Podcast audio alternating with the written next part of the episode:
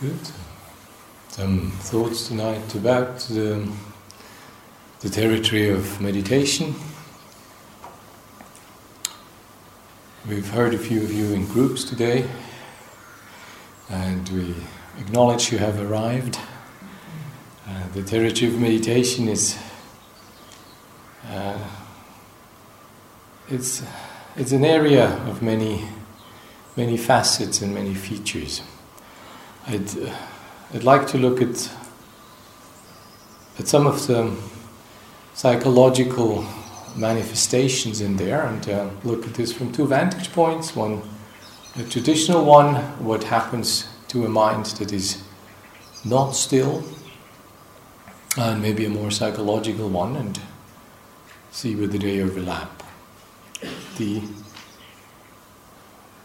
Buddhist psychology, psychology speaks of the struggle of meditation um, in, in, actually quite a number of terms. You, this, this remarkable psychological differentiation of things that can hinder the mind on, on its way to quiet, to stillness, to samatha, and on its way to insight, to uh, panya, or to the experience of the Brahma Viharas, the four tones of universal empathy. So there's quite a few things that can go wrong with the mind. And um, it may be interesting to actually look what, how does this specifically translate into my experience? So these things that can go wrong are not just something some obscure Buddhist in some obscure books have been thinking and writing about, but actually does this have something to do with what is going on in my mind? Or the mind that I most often take to be mine? The story is simple. We have a fellow called Sangarava, who is a Brahmin, who, as some of you will know, Brahminical teaching it hinges on learning a lot of stuff by heart and then reproducing it. This is a solitary act opposed to Buddhists who do such things collectively. The Brahminical tradition has been famous for reciting by rote or memory uh, individually. That's where the Buddhists learned it from. Um, so our Brahman named Sangarava comes to the Buddha and says, Look, there are strange things happening. I have learned many things in my life by heart, and there are days when even the stuff I've learned by heart very well, I can barely recall. And yet, there are other days when the stuff I have only cursorily learned by heart, uh, basically, I can uh, recite quite well. It seems that my brain or my memory is working much better. Why is this the case? And then the Buddha proceeds to explain to our man Sangarava um, the five meditational obstacles, the five nivaranas. And he uh, gives an analogy. So, like last night, there's an analogy part and there's an explanatory part. And the analogy starts off with suppose, Sangarava, there is a man trying to recognize his own face. Psychologists hark, this is a very telling symbol. Person seeking to recognize him or herself is a very telling old image. Uh, so the man tries to find something in which he can recognize his face and he looks for a vessel with water. And that water, in turn, is colored, it is bubbly, it is mossy, it is uh, churned up, or it is troubled, it is cloudy. Yeah. Those five images um, stop our man or our woman, for that matter, to be able to recognize in a mirror his or her own face, because that mirror image is disturbed either by the color or by the moss or uh, by the cloudiness or by the waves or uh, finally by, uh, yeah, the cloudiness is the last bit, but the being whipped up is one and bubbling with because the water is boiling is, is another one. So, so our person cannot recognize his own face and he or she cannot recognize his or her own good, nor the good of anybody else. Yeah.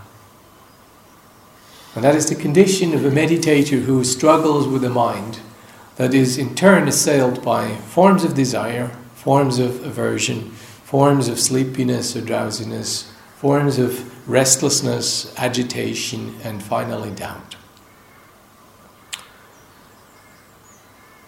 Now, it may be interesting to acknowledge that hmm, since you're here sitting with very limited uh, possibilities to engage your greed and desire, your restlessness, you know, there's severe restrictions being placed upon acting out on greed here on a Buddhist meditation retreat. You know, the chances are fairly slim.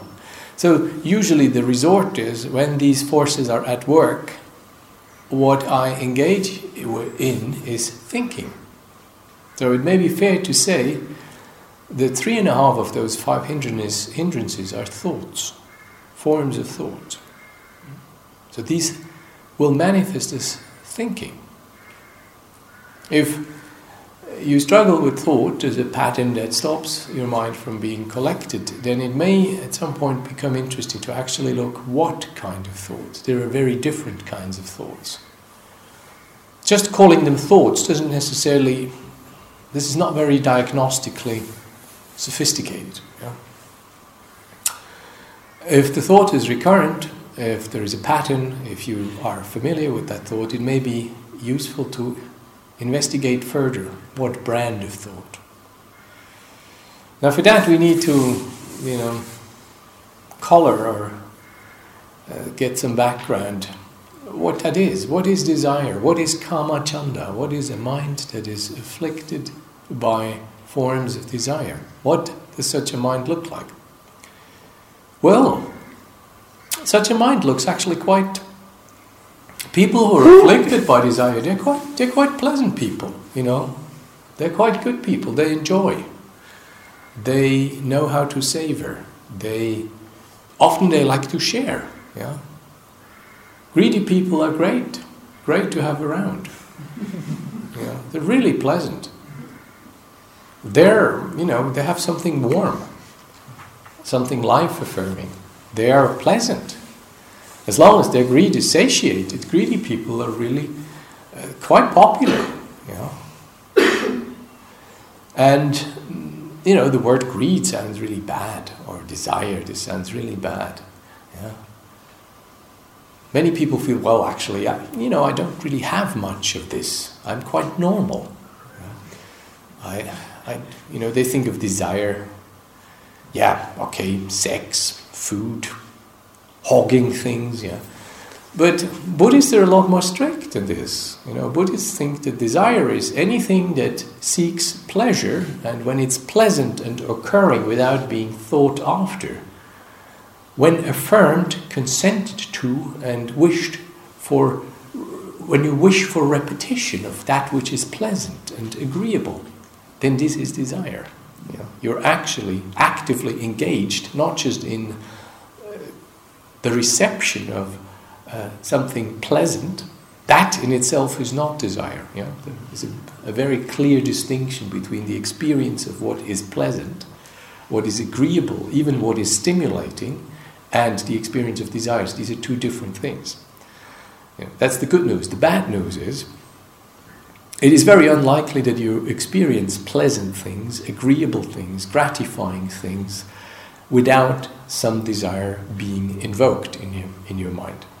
The honest acknowledgement is that it takes quite some degree of freedom from desire for you to be able to experience profoundly pleasant things or even mildly pleasant things without you wishing for this to continue, without you for wishing to slightly vary this, without you wishing for having more of it or having it again tomorrow or having the green version of it or um, you know making sure that it hits another spot or so. Yeah.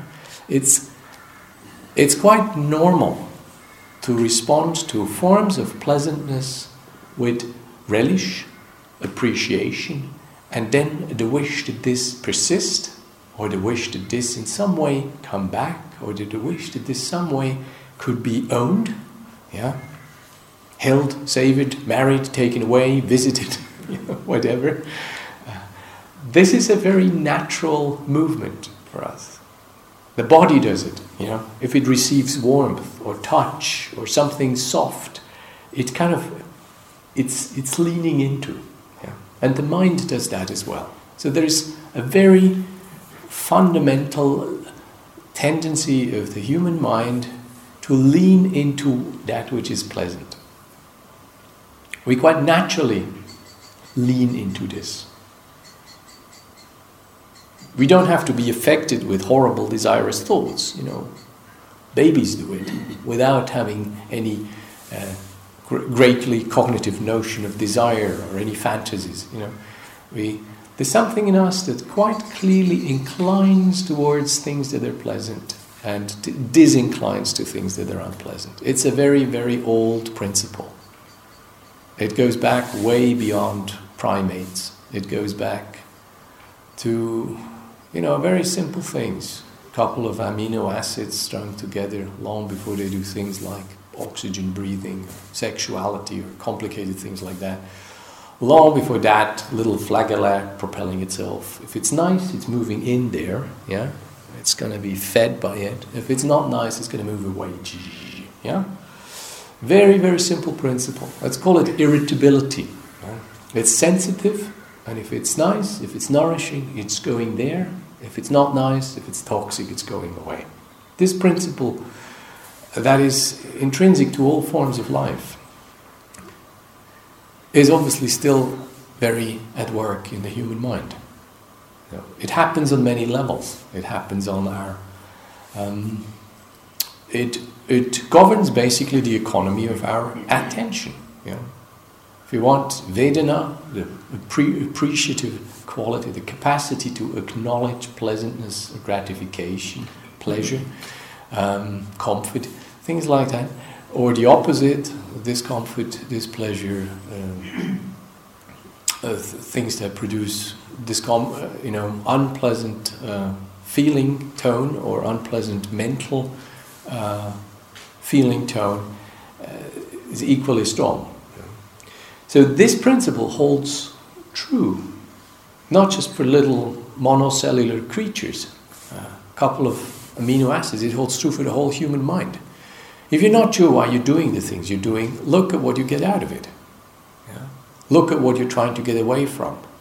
And you will probably find a lot of explanation for your behavior. If you find yourself doing things that you don't understand why you're doing them, uh, usually there, you don't have to look too far to find some form of desire or some form of gratification seeking or some form of avoidance of displeasure, avoidance of discomfort in there. It happens long before you think. If you're freezing and you come in, your body will have found out where the radiator is long before you think where the radiator is. It will just naturally gravitate to the corner where, it, where the warmth comes from. Yeah. And it will offer its largest part there, you know, a back or a chest where most heat can be absorbed.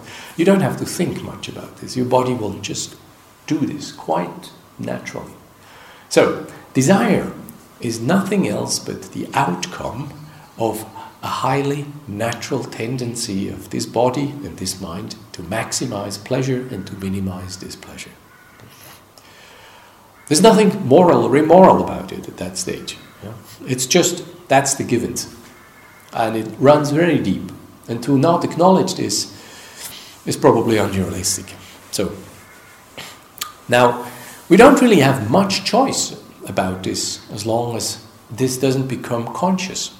Now, desire sets in when we appreciate things and consent and clearly, strategically seek to maximize this pleasure, to maintain this pleasure, to vary this pleasure, to keep it, to seek it again. Yeah? That is what Buddhist tradition calls desire. And, you know, honestly, you'd have to say that desire is one of the major motors for, say, prosperity in a society. It is a major motor uh, in the acquisition of, you know, wealth, in uh, economy, in civilization. Basically, we uh, we operate on desire. It would be foolish to think that without desire we do not, you know, that desire hasn't made us in some way progress. Even spiritual life doesn't work without desire, just to be clear. You can't get out of it so quickly. Just by goodwill and some honest determination to be a proper desireless Buddhist now doesn't do the job. There's even one very clear passage in the suttas where the Buddha speaks in quite stark terms, and he says, um, It is through desire, and the word there is tanha, it is through desire that desire is given up.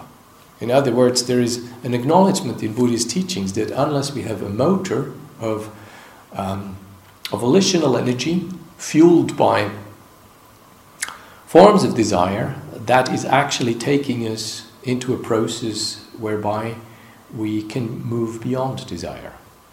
Now, how does desire sound in our language? It sounds like wish, it sounds like aspiration, it sounds like um, need, it sounds like um, I, I want this. It sounds like um, we need to do this. So desire has many names. Longing is one of them. Um, in our psychological language, we have various forms of desire. Some of them are moving toward things, they're more, more, more acquisitive, and some of them, these forms of desire, are trying to move away from things. Yeah. So the term desire in Buddhist teaching, usually termed tanha, thirst, goes way beyond what we would call desire in probably the English connotation of the of that term. Uh, so, and it has to see it has to be seen that desire is something that is very common. It is very likely that right now you have desire, some form of desire. Now we're still not being moral about this. Yeah? There's no move without desire. Yeah? You will need to engage to find ways to turn the desire that is operative in your mind in, into a wholesome direction. It is with the energy of this desire that growth takes place. Desire is the motor, not just of societies and prosperity, but also it is the motor of, of our wish to grow. It is the motor of our wish to understand. It is the motor of our wish to free ourselves. So we're in a bind desire is at one on one hand a big problem because it seems to dissipate mental energy. It seems to comp- continually let us down. At the same time we seem to depend on its energy for moving on. Now, this is not an easy situation to be in. How do i actually distinguish my aspirations from my greed? How do i uh, distinguish my desires from my needs you know, needs, I don't have a choice. If I do not meet a need, there's something that is going to atrophy, atrophy. There's something that's going to dwindle. At best, I will be retarded in my development. At worst, I will actually, something is going to be stunted in the growth of this heart or this body or this mind. Desires, I do have a choice. If I give up desires, I tend tend to become stronger. If I try to give up needs, I tend to become weaker. Yeah? So the distinction is needed there. Uh, and there's no easy distinction. I couldn't give you a recipe how to just distinguish this. We all have to become our own experts. So desire as an experience for me in my meditation will come up along something like I think of something that gives me a pleasant feeling. And I decide, oh, let me think this again. That is desire. That's the most simple form. Something pleasant comes up, a nice thought, I think of Peter, or a recipe, or what will I do when I get out here alive? And then I kind of go back to this and I picture that more clearly. Yeah? What will I go? Where will I go with Peter? What will we eat? Yeah. How will he look? Blameless, isn't it? Harmless. Loving people, thinking of something I enjoy doing with somebody I love. Yeah, this is desire. Like it or not, this is desire. This thought, right now, is taking away energy. This thought right now is dissipating some of that strength with which you could make your mind still. If you're going to follow that thought as the thought suggests, you know, think me through once more, be more illustrative. Um, yeah, we could do that, but we could also do something else. Let me think about this right now. This will give you a pleasant feeling, a warmth. It will give you um, images in your head it will give you a tingling. Uh, it will vitalize you. Sleepiness will not be a problem anymore. Um, you will feel good. Maybe a smile will start on your face. And yet, your mind will not become quiet on this. If you are following the wish to feel more of that good, warm, fuzzy feeling, you will forsake your chances for your mind to become more quiet and still. So while desire seems perfectly harmless in terms of mora- morality, yeah, when you think of Peter and whether you go and eat the pizza or not, or whether where the daffodils would be nicest, or something like that, yeah. In terms of samadhi, desire is really detrimental. Our societies think very differently about desire. Yeah? Our societies are generally very affirmative of desire. They take a dim view on desire if it's abusive, if it's addictive, if it's illegal, you know, if the things that you get a kick out of are, are hurting other people, then generally our societies take a dim view on desire. But mostly our societies are very desire affirmative. That is where Buddhist teaching is really mm, radical. It really says, look, if you want to be happy and if you want to be free and if you want to wake up, you can you have to make a choice here. You can either follow that which gives you a warm fuzzy feeling, and then you will think and you will get thoughts and images and fantasies, and they will in turn give you more of those feelings. Although you're just still sitting here, you're not with Peter. No pizza, no daffodils. You're sitting here, yeah? We're just speaking of thoughts and fantasies, just to be clear. We're not speaking against daffodils or Peter or pizzas. We're just we're thinking, we're speaking of think, sitting here thinking of these things, evoking these things in our mind, picturing these things, and feeling an afterglow of pleasant feelings. Not as much pleasant feelings as Peter, the pizza, and the daffodils would actually give us, but still some kind of semblance of it. At that moment, I forsake my possibilities to make that mind more still more one pointed, more clear. It's, it's that radical.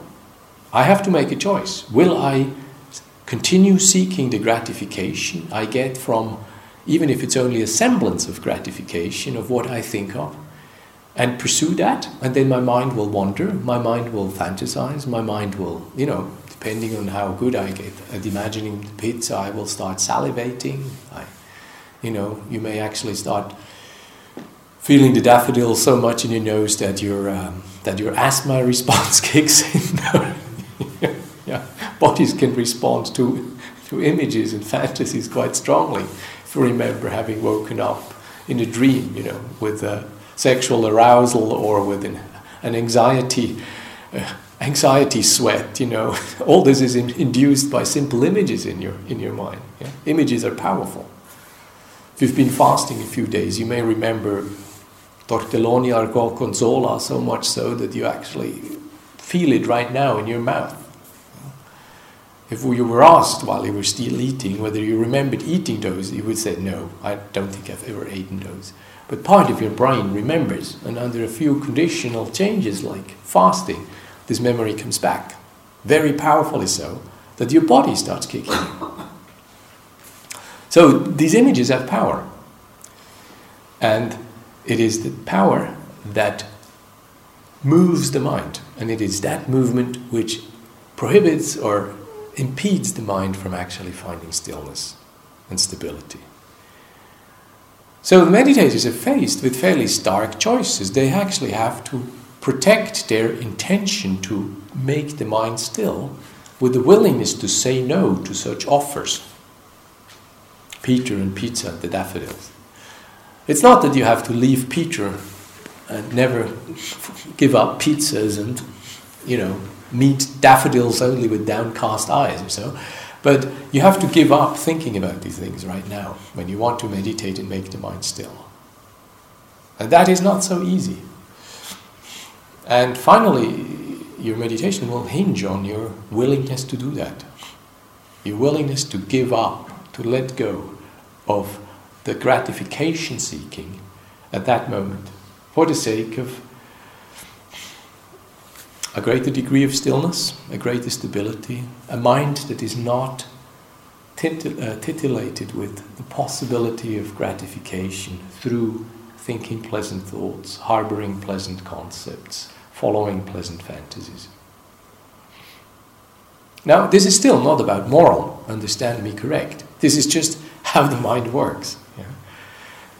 It's perfectly moral to sit here and think pleasant thoughts and have pleasant feeling. This is, there's nothing unmoral about this. But it is detrimental to the stabilizing of your mind. And as you know, if your mind is not stabilized, the next thought may be not of Peter, but it may be of Roger. And Roger, you have really bad history with. Yeah?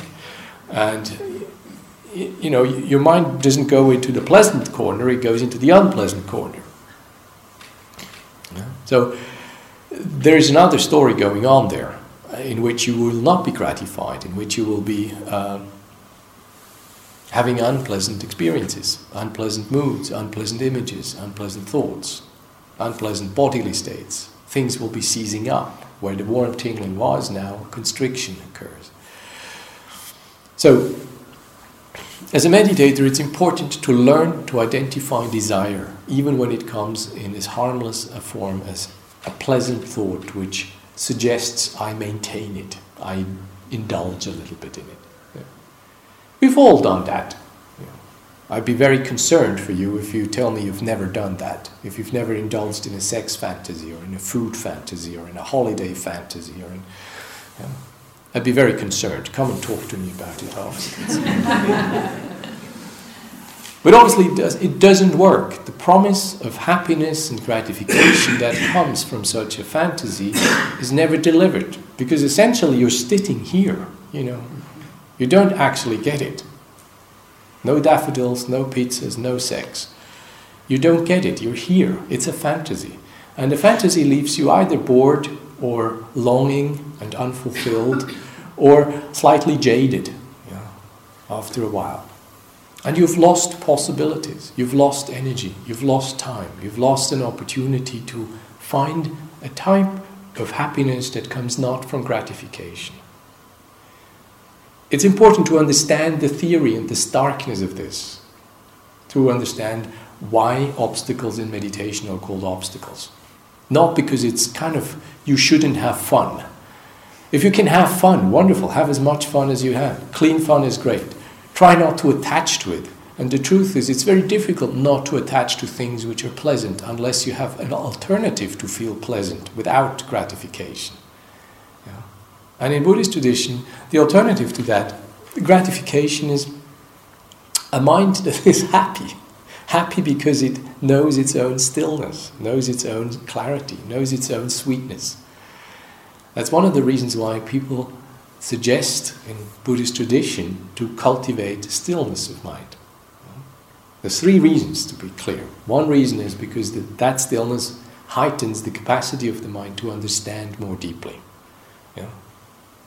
Without going into great complications, chitta has basically three functions. One of them is rudimentary sensitivity. Second function is um, responding with impulses to that sensitivity. In other words, processing the sensory input you have and responding to that in some way with volitional activity. For example, desire, will, setting boundaries, things like that. The first one would be um, simple sensory input. The second one would be sankharas, would be formations. And the third function of mind is to understand. It's a capacity to understand. Now, that third function is greatly improved if the mind is not preoccupied with the previous two functions. The less sensory input it has, the less processing of that sensory input is necessary, the greater is the degree of clarity and capacity to understand things. That's where meditation comes in. That's why uh, contemplative traditions favor meditation because it heightens the mind's capacity to completely understand. Yeah. Not just cognitively twig, but to actually profoundly understand. Yeah. A heart mind understanding.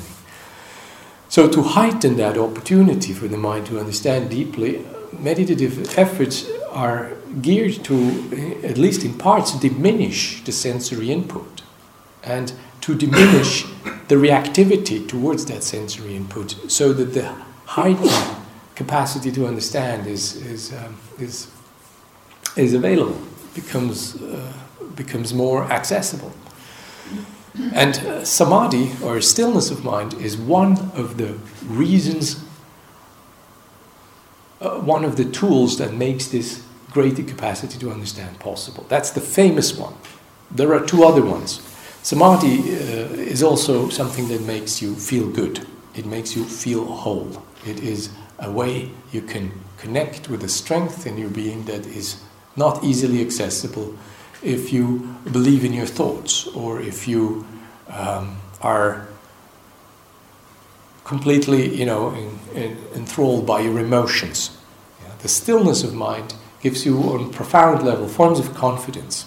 It gives you a form of center it gives you a stability, even if you are not actually in a state of samadhi. Just to know that this mind is capable of achieving deep stillness is a very, very reassuring experience. When you do actually achieve it, then it is very pleasant. It makes you feel very whole. It makes you feel very in one piece. It's, it's the opposite of frantic. It's the opposite of stress. It's the opposite of feeling fragmented. So Buddhist traditions encourage this kind of thing because it makes you feel good. And the third reason why Buddhist traditions encourage samadhi is because when you have a mind that is still and experiences the sweetness and the, its own wholeness of being deeply absorbed or deeply still, then you have suddenly the first time a, percep- a perspective on other forms of gratification. This mind wants to be happy. If the only type of happiness it knows is being gratified through senses, through getting what it wants, through manipulating the world in ways that the pleasant things increase and the unpleasant things decrease, if that is the only way I know how to be happy, then this is what my mind would like to do. It will try to seek to be happy in ways it is familiar with. Now, unless I have some alternative ways to make this mind happy, my mind will keep seeking this. Yeah? You know, I can wag my finger or I can try to browbeat with some Buddhist wisdom, impermanence, it's bad for you. You know, I can do a thousand things. You can do Buddhist numbers or Christian numbers or moralist numbers, whatever. You won't stop your mind seeking happiness. You know, minds want to be happy. It knows that it can be happy and it will not stop seeking that and it will try to seek that happiness in ways it is familiar with. Unless it has any alternatives, it will just go to the fridge. Yeah? This is the most this is the healthy response. Yeah. Now, samadhi and the stillness that comes from samadhi, I'm not even speaking of jhanas, but I'm actually speaking of just the capacity to know that the still mind is possible for me and the still mind is is, you know, that you have experienced that there is peace in there, that there is strength in there, that there is confidence in there, that things are in one piece in there. Just to know that gives you, for the first time, a genuine alternative to the fridge, yeah? to seeking happiness through controlling or manipulating or gratifying your senses. So, the third reason why samadhi is interesting is because through the capacity to experience the sweetness of a mind that is stilled, I have a first time actually a chance to get a perspective on my other pursuits of happiness. Now, obviously, this doesn't, uh, for most of us, this doesn't just happen. Some of us fall into samadhi states by a chance. There's history is quite full of people who have had some dramatic samadhi experiences out of the blue. But for most people, this needs to be practiced. Samadhi is something that can be practiced. Whether you think you're talented or not, uh, I wouldn't believe yourself too much about your own condition on this score.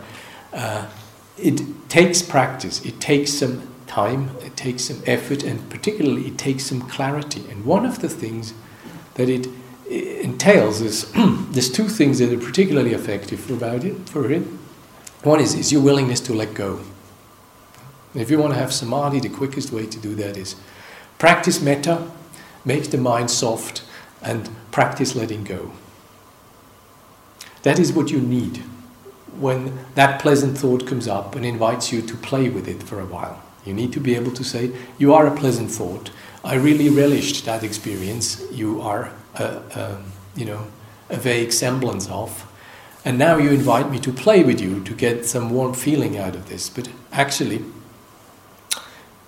if I do that, I lose my opportunity to make this mind that is capable of greater, greater happiness than you thought are capable of giving me. I lose my opportunity to do that. Yeah. And you need to be able to do that, to say that, and to do that. Not one time, but a thousand times, maybe ten thousand times. And out of that, some stillness will come. And unless you understand that theory, then, you know, these Buddhist teachings of desire being detrimental to happiness is just going to sound like moralistic nonsense. And as long as you don't try actually to find a stillness and the sweetness of mind that comes not from sensory gratification, but that comes from the mind base itself, you will never be able to verify that.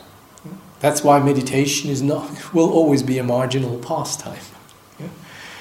Because it's not easy to do this. It, it takes challenging conditioning. It is counterintuitive. Why should I let go of a thought that gives me reliable warmth and fuzzy feelings for the possibility of a deeper happiness that I have never experienced? That may be just Akincano's fantasy, or that may not work for me for some reason. Only if I'm willing to challenge my conditioning, to do counterintuitively not follow that thought that promises me some reliable gratification, I have a chance to actually deepen my stillness. It's that radical. So, with that bit of theory, let us go into the second of the hindrances. The second of the hindrances is um, basically ill will. It's vyapada, it's the opposite of desire. It's just the flip side of the coin. When I cultivate desire, I automatically also cultivate forms of ill will. I particularly will experience that when I do not get the fulfillment of desire. Because remember, many things can go wrong with desire. You know, A, I may not get what I want. That's the most obvious one. I may be frustrated because I do not have a chance to fulfill my desires. I've always maintained desires that I couldn't manage to fulfill. I don't know how about you, but I've always had plenty of fantasies for things to be desiring uh, that I could not fulfill. I remember being 17 and having a fascination for very expensive Cuban cigars, which I couldn't afford. Yeah, I was poignantly aware of the discrepancy between my means to afford what would gratify my desires and, um, um, and the existence of such things. Uh, sometimes it's not as obvious as that. So the other uh, story uh, that can go wrong with desire is I can get what I wanted, but it doesn't deliver. Maybe my expectation of what it would deliver was overrated. I was not realistic. I expected more from the fulfillment of that desire. And it turns out I am actually getting what I want, but it doesn't deliver. I'm not content. Sometimes I it does deliver. I'm very happy. Um, but not for long. You know? it just gets there, but it doesn't quite hit the spot. You know, I need I a little more. Uh, so I am left with something that is promising great happiness and even gives me an inkling of it, but then it leaves me high and dry. Even though I get what I actually wanted, I didn't quite get enough of it. Yeah? Or It may be exactly as good as I expected it to be. I may actually get it. It completely makes me happy. and then I start fretting. You know, will I have it again tomorrow? Will it take? Will somebody take it away from me? What if it stops now? Yeah. So, although while I'm be relishing it, I may be actually already preoccupied with anxiety of loss or of diminishing. And there's good reasons to fear that because we do not respond in equal measure to the same type of stimulation. I may actually get exactly what I want, but it somehow seems to lose its power to gratify. I'm in the land of the law of diminishing returns. I, I kind of get what I want, and, but I can't maintain the degree of gratification from the same degree of stimulation. Yesterday it was a, a longing yeah. Today I get it. Tomorrow I'm basking in the fullness of my satisfaction. The day after it'll become normal. The day after I'll get bored with it. Yeah. And the day after it's collecting dust. We've all been there. We've all done that. You've enjoyed so many things. You know this. I'm not telling you something new.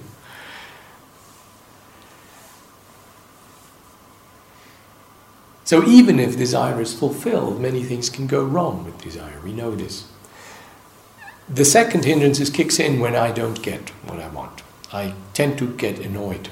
I tend to be frustrated. I become um, grumpy or despondent.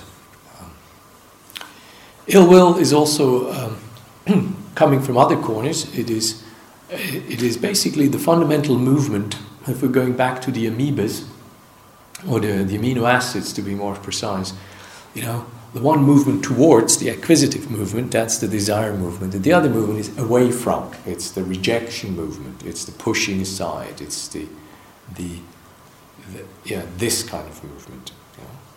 So the second obstacle is when the mind does this. It is engaging in forms of um, ill will. That comes across as thoughts about things I don't like. I don't like if she leaves open the window. I don't like his nylon trousers when I'm supposed to be meditating and he crackles with them. I, I don't like having to wait in queues. I don't like people who take so much salad that other people don't seem to get enough. Yeah. This is a thought. Yeah. If you're uh, experiencing ill will in meditation, you will be filled with thoughts that give you feelings of aversion, um, anger, hatred. Um, it, your mind will say things I don't want, I don't like. Let's stop this. Can't doesn't do anybody about something about it. You know, it it will look for ways to stop, to prohibit, to make to make things go away, to push things aside. It will have this movement. And as a meditator, you know, as an obstacle, this will be thoughts. The worst of them are generally focusing on your own person. You know, you will hate parts of yourself. You will hate your sleepiness. You will hate your, uh, you, you know, whatever. You can hate lots of yourself. So it's necessary to recognize that behind the thought which you have identified as the obstacle to meditation, it's the energy of that thought that propels the thought, and that energy may be ill will, it may be aversion it may be anger, it may be something pushing aside. The most natural forms of movement in our life. Yeah. If it's nice, get it. If it's not nice, put it, push it aside. And that will come up by me thinking thoughts. Some of us vitalize ourselves by thinking thoughts they hate. So some of us vitalize ourselves by desiring things. You know, I think of things that I would like. Some of us are not like that. We think of things that we don't like because it solidifies, it affirms our personal construct. We feel energy. I'm always the one who sees the mistakes. If you're a liker, then you kind of come in and say, oh, lovely, yeah, great curtains. Yeah, they really did a wonderful job here on that, you know, creamy yellow. That's good. Yeah where is it nicest? Where is the fattest cushion? You know, where, where can I see most? You know, that, that's the desire mind. The aversion mind comes in and says, hmm, God, these windows are really not really tight, is it? Yeah. It's a con- continuous draft in here. God, England, England and climate and ah, where where is it the least drafty? Ah, she's already sitting there. You know, this was my spot. I've really figured out why somebody put my seat away. You know, what do they think they are? They kind of move my seat away. You know, I don't want to sit in front of that coloured blotch on the wall. It makes me think of my childhood, and it's horrible because it's an institution. You know, you go into this kind of thing. So that's the that's the anger type mind. Well, would and both minds vitalize themselves. Yeah? Both of them are alive. Both of them feel their energy. One seeking to acquire, enjoy, and the other one seeking to hate. Yeah? So if you're if you're having a mind that keeps complaining, and you, you, you can be pretty sure that if it's going to complain about other people, sooner or later it's going to complain about yourself. It's going to turn in. It's going to turn on you. Um, that is the that is one is the desire mind, and the other one is the is the the vyapada mind, the ill will mind, the aversion mind. So it's necessary if thoughts come, rather than being preoccupied with the particulars of the content of these thoughts, to actually get in touch with the energy underneath, the propellant that moves the thought. You know. It's these thought sails that are flying over your inner lake and it's the energy is the wind that blows these little sails across your inner lake. And you can, there's not much point in negotiating the individual ships, the individual sails, you know. You have to negotiate the wind that blows them. And that wind is a desire wind or it's an aversion wind. the third of the uh, hindrances is called thina-middha in Pali, and it basically means anything from drowsiness, sleepiness, to a kind of numb, stuporific state. The um, connotations for one of the compo- one of the terms in the composite is uh, a kind of stuporific, something that is numb, something that doesn't respond and resonate and move. So this is a big issue in meditators' lives. Um, now there are many reasons for sleepiness. Let me just name a few. Um, there's honest exhaustion. That is the most straightforward one. These systems have a limited time, time uh, amount of energy, and if they're tired, they they go to sleep. Yeah. So if a body is tired, you may be able to hold it with a mind that is still energized. But if a mind is tired, you will not be able to hold it. So sometimes these systems need to need to sleep, and you get sleepiness in your meditation. That's very straightforward. But there are other, less straightforward ways of sleepiness. One of the sleepiness we have, many meditators experience, is just compensatory in nature. We have very busy lives. We're fully paced in our diaries. We kind of tick off the agenda points in our daily lives. And then we come here and we expect to be suddenly grinding to a halt and go into full contemplative mode. You know? No busyness, you know, a meal is the sensory event in the day, uh, a boring Dhamma talk, and a lot of grinding sittings. Yeah? And you know, your mind that has been stimulated and living at fast pace suddenly realizes, oh, actually, this is pretty safe here. You know, I'm not getting killed if I don't do anything. I can just sleep. Yeah? This is the moment to recuperate. This is the moment where I can finally compensate for having lived on the fast track or having been overly busy. So I find myself doing exactly that, falling asleep. And my sleepiness is not a lack of precision or lack of will or lack of focus in my attention. It is simple, simply the, comp- the, the opposite of what I have been doing in my life.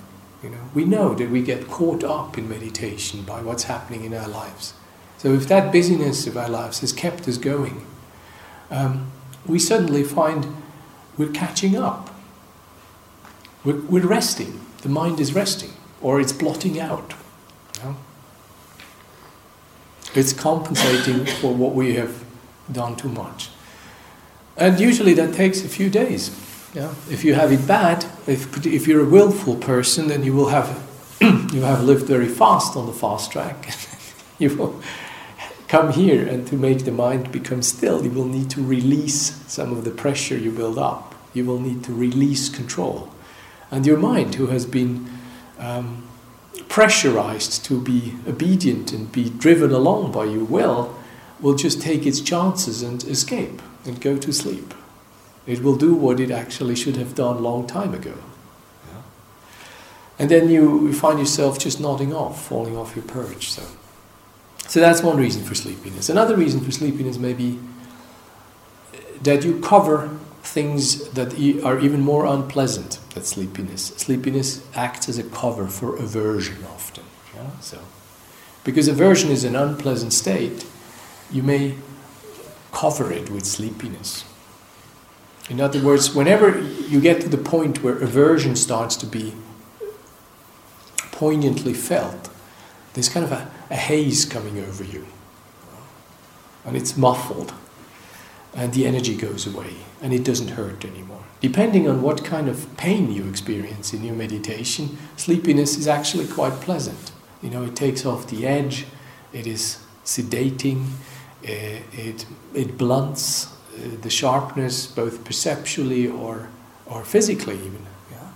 If you're grieving, um, maybe you've experienced that. Grief, and you realized how sweet sleep is, and in the morning, uh, you know, the grief comes back uh, when you recall you've lost somebody or something went wrong. You're and sleep in this the sleepiness can take the edge off an aversion. It can take the edge off the unpleasant sound of your mind. And so sometimes underneath our sleepiness, we actually have a, a layer of resistance, aversion, not wanting, yeah? refusal to meet. Sometimes the sleepiness is just covering that. There'd be more. There'd be more reasons. One of them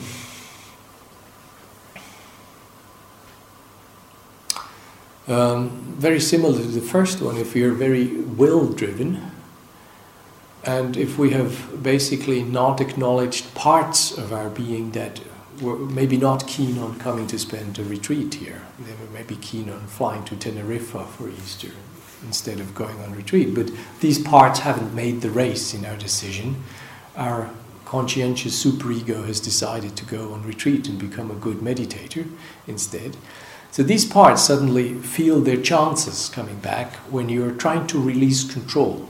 So if you have suppressed parts of yourself, when you release control, your willful superego gives up so that the mind can finally quieten down. These guys stand up again. so, you know, she can drag us here. She can make us get up in the morning. She can eat us that, make us eat that food. but she can't make us meditate. So as, as soon as she lets go, you know, I just fall asleep. I just roll in. Yeah. So there's a negotiation. You know, we have different voices and different impulses in our system. Some of those, if you're used to kind of overrule these parts of yourself, and you then have to relax control so that the mind actually has a chance to become quiet. These downtrodden parts suddenly will rise up and become passively aggressive. They will become sabotaging your, your superego efforts. Yeah? So that would be sort of psychologized version of sleepiness, one brand of it. Yeah?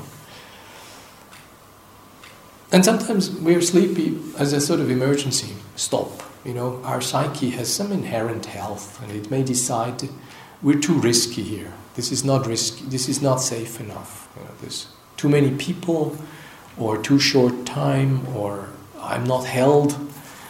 She wants to do experiments here, profound experiments, existential stuff, unearth, undig stuff, unravel. But this is not safe here. You know, she's too ambitious. I'm not letting her do that. I just pulled the emergency brake and put her to sleep. So every time somebody says meditate, you just, you know, you're kind of in a bag. Things go heavy. Now, how do you find out which brand of sleepiness you have? Statistically, the first brand of the compensatory sleepiness from a busy life is the most likely one, yeah, frankly. Most sleep people who are struggling with sleepiness in the beginning of a retreat will come out of this after you know two three days. If you notice that you are bright and awake, and as soon as somebody says meditate, you, you know things kind of go, all the energy is sinking, and you lose all your structure. You know, you wake up, somebody rings a bell, and you kind of go, "Oh, what was that?" And then you go out, and you're bright awake again. And if that has happened a couple of times, you know, this is an indication that something you do in your meditation is actually bringing on the sleepiness. It is probably not honest fatigue. You'd have to prime the mind and see where it is not sleeping. You'll have to, like I said yesterday, try to legitimize the symptoms of sleepiness. Usually, they are uh, we are shame we are shamed by that. It's not easy to be seen to be sleepy or to be feeling sleepy when we've sacrificed time and money to come here to wake up. Um, so you need to, in some way, learn the vocabulary of your body when it produces symptoms of sleepiness. That's a good question to ask yourself. What is my body's vocabulary for sleepiness? What are the symptoms of my body when it is sleepy? I can tell you mine, but you have to do figure out yours. You know, mine it kind of a leaden flow around my eyes, a hardness here up in my upper torso, uh, particularly here, my two three ribs. Uh, something in my breath goes brittle. Uh, I kind of my, my head obviously becomes heavy. You know, I feel sort of rigidity in my lower spine. Something kind of is like locked in. And then, you know, the torso starts to move. As I said yesterday, you're not falling asleep all in one go. The first of the senses to go is the sense of balance. Yeah? Our vestibular sense is the first one to fall asleep. So you will change in your posture. So if you allow yourself to feel this as early as possible, it's actually quite easy to sustain attention on symptoms of sleepiness. You can be quite concentrated on symptoms of sleepiness if you catch them early enough. And obviously, then you can still do things. Breathe in, stand up, hold up your arms, emphasize your in breath, things like that. Good, enough of sleepiness. Restlessness. Agitation and restlessness. Two parts. The agitation part is generally more mind, mental. It's about thoughts that you feel you have uh, not acted in ways you wish you had. You know, it's something like compunction or bad conscience. It's something that agitates your mind and gives you emotions of shame, of anxiety, of remorse. At the same time, you are not a position, not in a position where you could actually do something. It has very quickly something self-flagellating. You think about things you better hadn't done or you wish you would have done. And that gives you a lot of bad feelings about yourself. You know, you can still think about things you did as a little boy, and you kind of feel, oh God, you know, that was horrible. And um, this is not a bad thing to have that um, um, ethical conscience. You know, the sensitivity there is good. The problem is that right now you can't do anything about it. You know? Right now you're here. You can't even say sorry. You can't go and plant a tree, or you can't make amends, or you can't actually address the unease you have felt, or you are allowing yourself to feel now. You can't actually act on it. So all you do is you flood yourself with bad thoughts and bad feelings. That's why it is an obstacle. The sensitivity is good. Um, but it's slightly displaced in, in the situation. Restlessness is tends to be more physical. It's uh, as if something in your body had decided to prevent you from stilling your mind. It produces sensations, strange, weird sensations, tingling, itching, ants running over you, sometimes strange perceptions as if your hips continue over there or you start having a, a cabbage size ear or something like. You know, you can get all kinds of weird sensations, particularly when you do a lot of body awareness practices. Um, and then the impulse is always to scratch the itch, to change the posture, to release, you know, crack a little vertebrae, to do something, to address it, and then the promise is it's good. And if you address it, it's good for 10 seconds and then it moves on to somewhere else. So that's what makes it restlessness. You know, sometimes you, you can actually move a vertebrae or you can move a leg and then the blood flows again. But if it's restlessness, it, it doesn't stop. You just shift on to the next thing. It is as if your body had decided to produce all kinds of symptoms to stop you from doing your declared exercise. And once you start, you embark, you basically you keep fidgeting, you keep addressing, you keep fixing, you keep relaxing, you keep cracking. yeah. So uh, you can do that for an hour. You can adjust your vertebrae, and you know you've got loads of bones and loads of joints and loads of muscles. There's quite a few things you can do in an hour. You know, you can you know minutely redress your spine. 24 vertebrae, and each has a lateral. Many of them have lateral joints, you know. There's quite some leeway, and you, you never end. You never pacify that body with responding to its clamoring need to be scratched or to be addressed or to be moved or to be released or to be cracked or to be something. That is precisely because it's an obstacle. The last one, doubt, is a, a poignant one. In my books, doubt is an emotion. It is a question mark I have a feeling I should not have. It's a very unpleasant question that is open about things I feel I am not really entitled to have open questions. There are many questions I have no problems with remaining open. Uh, but some questions I feel I cannot tolerate being left open or undecided. And doubt is generally the attempt to, uh, it's, it's a mixture of things, but one of them is a strategy to not feel the fundamental unease that goes with something undecided, of which I feel I am not, I cannot live with that undecided.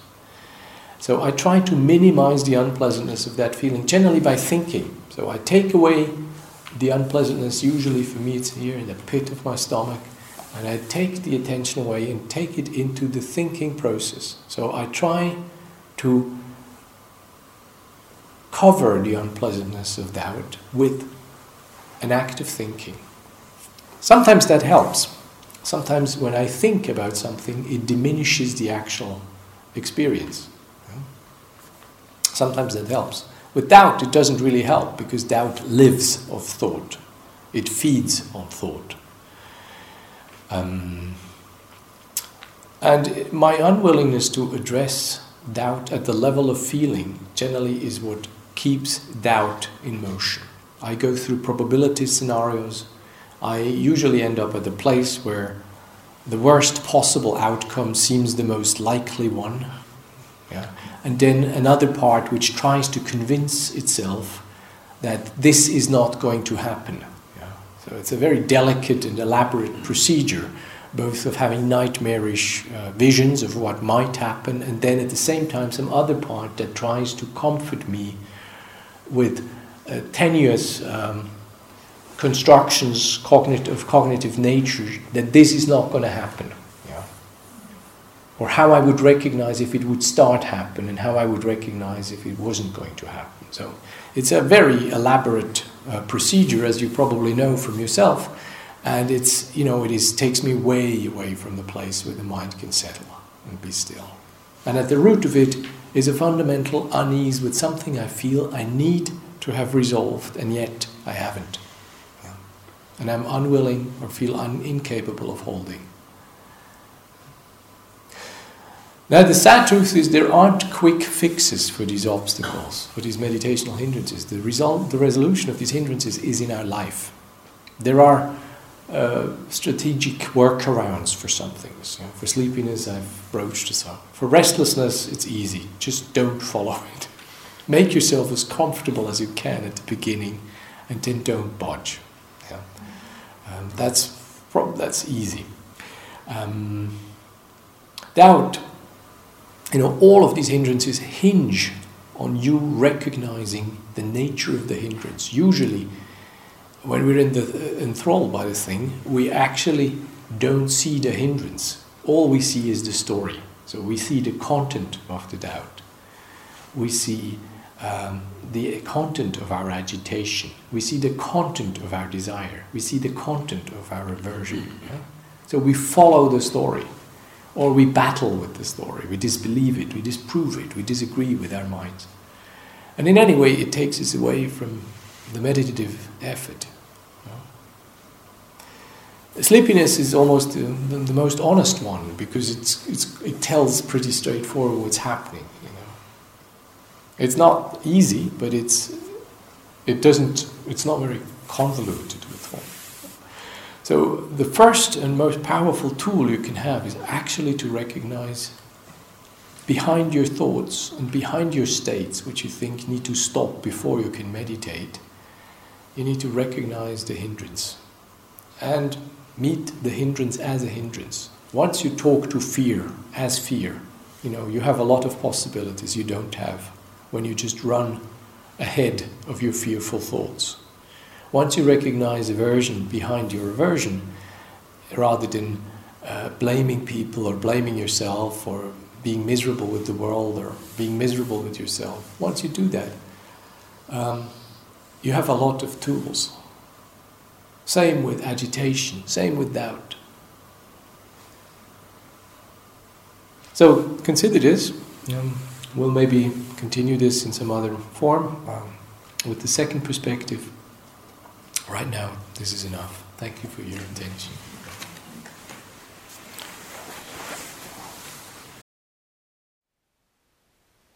Thank you for listening.